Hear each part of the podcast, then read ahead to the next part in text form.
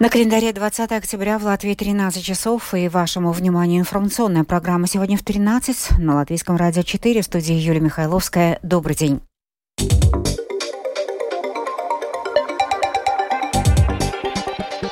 В этом выпуске Латвия призывает обсудить вопрос о закрытии для России Балтийского моря, если будет доказана ее вина в повреждении подводной инфраструктуры запрета на полеты в Египет, излюбленного места отдыха в бассейне каникул латвийцев, еще нет, но туроператоры внимательно следят за ситуацией.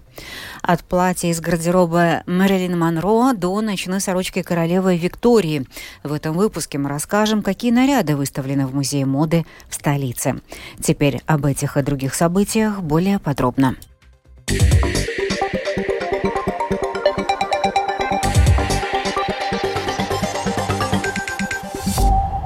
Президент Латвии Эдгарс Ренкевич поставил вопрос о возможности закрытия Балтийского моря, если будет констатировано, что Россия виновна в повреждении подводной инфраструктуры.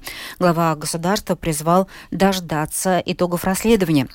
Министр обороны Латвии Андрей Спруц от партии «Прогрессивные» в интервью латвийскому радио сказал, что в чрезвычайных ситуациях может идти речь об оценке возможности закрытия Балтийского моря. Эти и другие вопросы сегодня будут обсуждаться обсуждать на форуме по внешней политике и безопасности Рижская конференция. Тему продолжит министр обороны Андрей Спруц. С Россией можно говорить только с позиции силы. Это также в большой степени об авторитете НАТО. НАТО и сейчас уже реагирует, направляя как разведывательную авиацию, так и минные тральщики. В НАТО должно быть единодушие по дальнейшим шагам. Решения могут быть разными.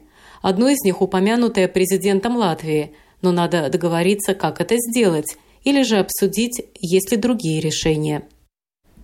Израильские военные продолжают наносить удары по целям террористической организации «Хамас» в секторе Газа, а доставка гуманитарных грузов под большим вопросом. О ситуации в секторе Газа расскажет Рустам Шукуров.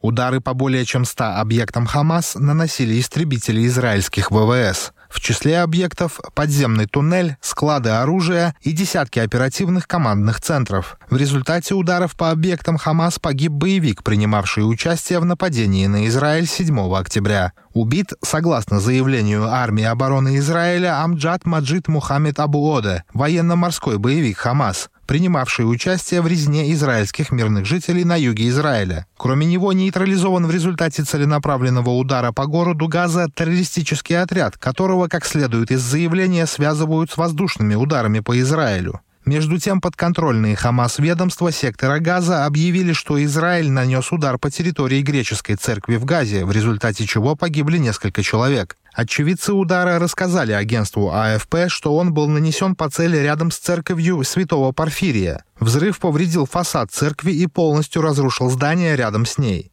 По данным подконтрольного Хамас Министерства здравоохранения сектора Газа, по меньшей мере 3400 человек были убиты и 12 тысяч ранены в результате израильских бомбардировок сектора Газа. Тем временем американская телекомпания CNN сообщает, что, возможно, отправка первой колонны с гуманитарной помощью Газе из Египта будет отложена до выходных. Отмечается, что египтяне, американцы и израильтяне продолжают переговоры о том, как организовать проверку груза и распределение помощи на месте. Ранее также сообщалось о необходимости ремонта дороги на подъезде к КПП «Рафах» на египетской стороне границы. В свою очередь, доктор Майкл Райан, исполнительный директор программы Всемирной организации здравоохранения по чрезвычайным ситуациям в области здравоохранения на брифинге для прессы по ситуации в Газе обозначил другие трудности с доставкой гуманитарных грузов. Проблема не только просто в пересечении границы в Рафахе. Любой человек, который когда-либо работал в гуманитарных учреждениях, знает, что предстоит пройти долгий путь, чтобы добраться до больницы или передового медицинского центра. Дороги очень сильно повреждены. Существует огромная проблема устранения конфликтов на этих маршрутах, чтобы грузовики, перевозящие эти материалы, никоим образом не подвергались нападениям и не были выведены из строя. И чтобы гумпомощь можно было безопасно разгрузить, а затем отправить на дальнейшее хранение для последующего распределения населения. Глава Всемирной организации здравоохранения Тедрос Аданом Гебриесус в свою очередь призвал Хамас и другие группировки, которые участвовали в нападении на Израиль 7 октября, отпустить всех заложников. Гибриесус также подчеркнул, что Всемирная организация здравоохранения поддерживает призыв генерального секретаря ООН Антонио Гутьериша к немедленному гуманитарному прекращению огня. Рустам Шукуров, служба новостей Латвийского радио. Приближаются в Латвии школьные каникулы, а Египет – одно из излюбленных направлений латвийцев для путешествий в этот сезон. Однако посол Латвии в Израиле Айверс Гроза призвал оценить необходимость путешествия в Египет в это время. Египет граничит с сектором Газа, и именно к сектору Газа сейчас приковано внимание всего мира, так как в любой момент израильские вооруженные силы могут начать сухопутную операцию. В любую минуту в Египет может направиться поток беженцев. Посетителям надо бы заменить Египет на какую-то другую страну. Египет не должен бы быть целью путешествия в эти дни. Официального запрета на полет в Египет еще нет, но туроператоры внимательно следят за ситуацией на Ближнем Востоке. О том, как обстоят дела с путешествиями в Египет Домской площади, рассказал Константин Польгуф, член правления Ассоциации турагентов «Алта», глава теста Латвия. Мы очень внимательно смотрим, что происходит э, в этом регионе. Безусловно, оцениваем все риски, которые возможны в предстоящей перспективе. Программа у некоторых компаний в Латвии уже началась Египет, и некоторые компании уже летают и привозят туда туристов. Конечно, необходимо оценивать все риски, которые существуют на данный момент, прислушиваться к мнениям Министерства иностранных дел и смотреть на все новости, официальные и неофициальные, и принимать решения в соответствии с текущей обстановкой. Э, прямого запрета на полеты в Египет нет, поэтому те люди, которые планируют путешествия, они ждут эти путешествия. Реализация этих туров и планирование этих путешествий начинается примерно за 6-9 месяцев, и люди ждут, планируют свои отпуска. К сожалению, не могут отказаться. Конечно, надо понимать, что в этом регионе сейчас неспокойно. Конечно, дипломаты делают свою работу, они оценивают и рекомендуют в соответствии с их э, полученной информации, необходимо к этому прислушиваться. Однако, э, со своей стороны могу сказать, что мы оцениваем не только э, информацию, которая есть э, со стороны Министерства иностранных дел мы оцениваем информацию, которая есть со стороны авиаперевозчиков. У них информация, касающаяся безопасности полетов, чуть более детальная, и они прекрасно понимают, какие риски существуют, пролетая над теми или иными территориями. Мы прислушиваемся к офисам, которые работают на местах. На данный момент рейсы наши забронированы из Риги 24 и 25 октября, то есть следующая неделя. С одной стороны, мы своим решением не можем даже взять и отменить эти рейсы, потому что можем столкнуться с непониманием тех, кто планирует путешествие. Если прямого запрета нет, то тогда нужно обосновать, почему мы это делаем. Конечно, если будут прямые риски к безопасности или запрету со стороны Министерства иностранных дел, мы быстро примем решение о том, чтобы отложить путешествие, прервать туры или вывести туристов, или даже не начинать программу. Безусловно, это будет сделано. Мы наблюдаем за ситуацией.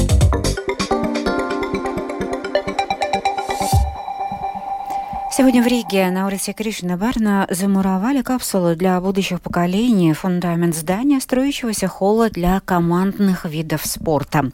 Проект обойдется в 21 миллион евро. На мероприятие отправился Михаил Никулкин. С коллегом мы созвонились незадолго до эфира и узнали все подробности. Сегодня в Риге по адресу Кришьяня Барона 99С состоялось торжественное мероприятие по замуровыванию капсулы в здании нового зала для командных видов спорта. Строительная компания Archers в начале года заключила контракт на сумму почти в 21 миллион евро на строительство зала для командных видов спорта.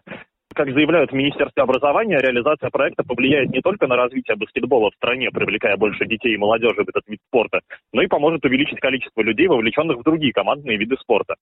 Э, в новом зале для командных видов спорта будет возможно организовывать и проведение соревнований международного уровня и тренировочные лагеря. Так, в 2025 году здесь должна пройти часть игр чемпионата Европы по баскетболу среди мужчин. Э, в капсулу символически положили судейский свисток, э, заколку в виде флага Латвии, золотую медаль, нашивку Латвийской футбольной федерации и специальную марку в честь победы Латвии в чемпионате Европы по баскетболу в 1935 году.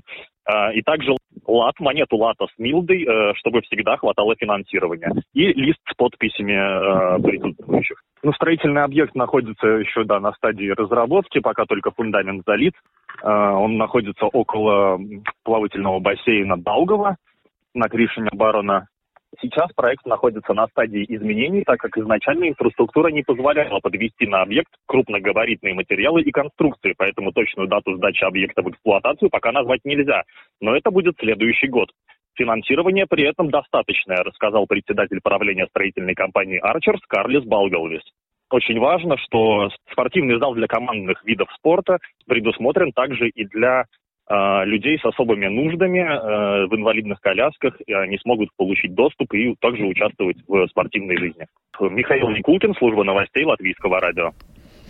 В Рижском музее моды в субботу, 21 октября, открывается выставка «Черный, белый, красный». На ней представлены наряды из коллекции Александра Васильева периода от XIX века до наших дней.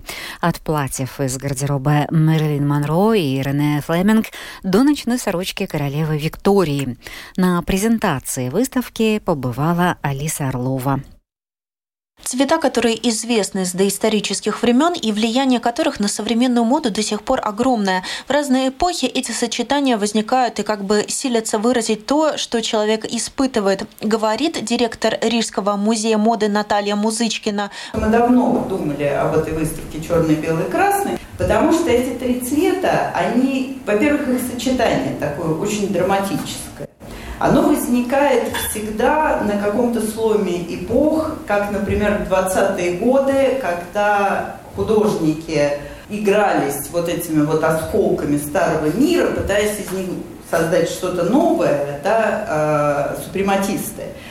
И такое дуалистическое противопоставление этих цветов, например, историческая аналогия в романах, красное и черное, да, Стендаль – эти цвета постоянно присутствуют в культуре. История черного цвета берет начало с открытия дорогой и недоступной краски, рассказывает Наталья. Изначально в дорогостоящий черный одевалась аристократия. В викторианские времена черный стал цветом траура. Королева Виктория вообще задала два крупнейших тренда – на траурную черную одежду и на белое подвенечное платье. Потрясающий Жан-Франко Ферре, понимаете, это, это явно вот женщина, выходящая из какого-то черного тумана. Вот черное платье принадлежало оперной певице Рене Флеминг. Ну вот мы тут подходим, собственно говоря, к тому самому маленькому черному платью, его прототипам многочисленным, да, поскольку Коко Шанель вырастала в монастыре, а, и кроме того, она работала в различных магазинах, салонах, там, обслуживающим персоналом, то она, конечно, видела вот эту униформу прислуги. Не лишенное элегантности платье, но оно черное с белыми деталями. Особо ценный экспонат – наряд из гардероба Мерлин Монро, США, 1960 год. Коктейльное черное платье, расшитое пайетками. Реставратор музея моды Надежда Игнатана рассказала, какие аппетитные формы скрывало это платье в далеком прошлом, а еще тайну. Во-первых, она 52 размера. Э, у нее довольно широкая спина, надо сказать. И у нее э, размеры груди и бедер практически одинаковые.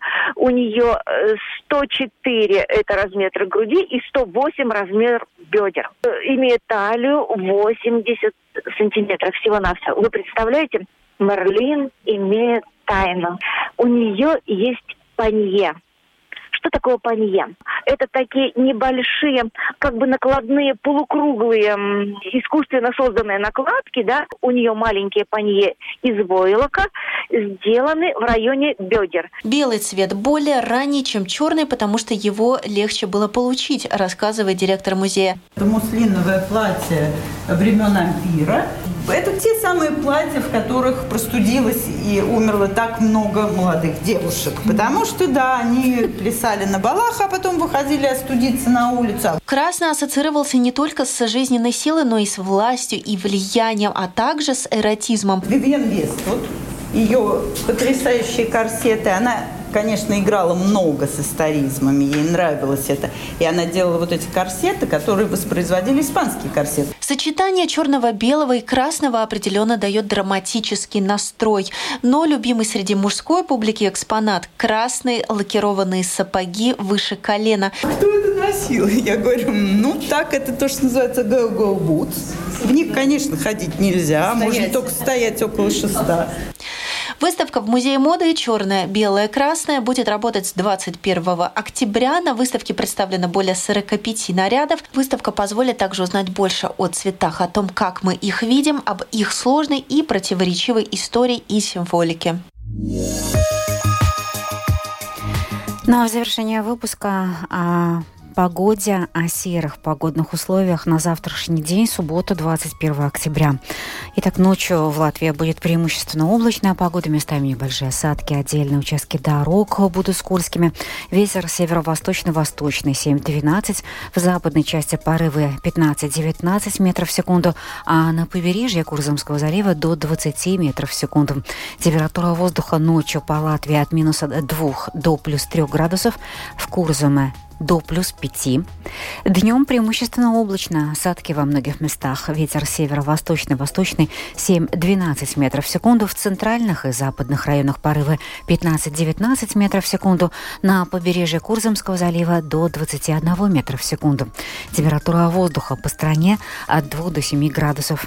В Риге преимущественно пасмурная погода, после полудня дождь, ветер северо-восточный, восточный 7-10, порывы до 15 метров в секунду и температура воздуха ночью в столице плюс 1, плюс 2, завтра днем 3-5 градусов тепла. Медицинский тип погоды второй, благоприятный. Это была программа «Сегодня в 13». 20 октября продюсер выпуска Марина Ковалева провела Юлия Михайловская в Латвии 13 часов и 16 минут. you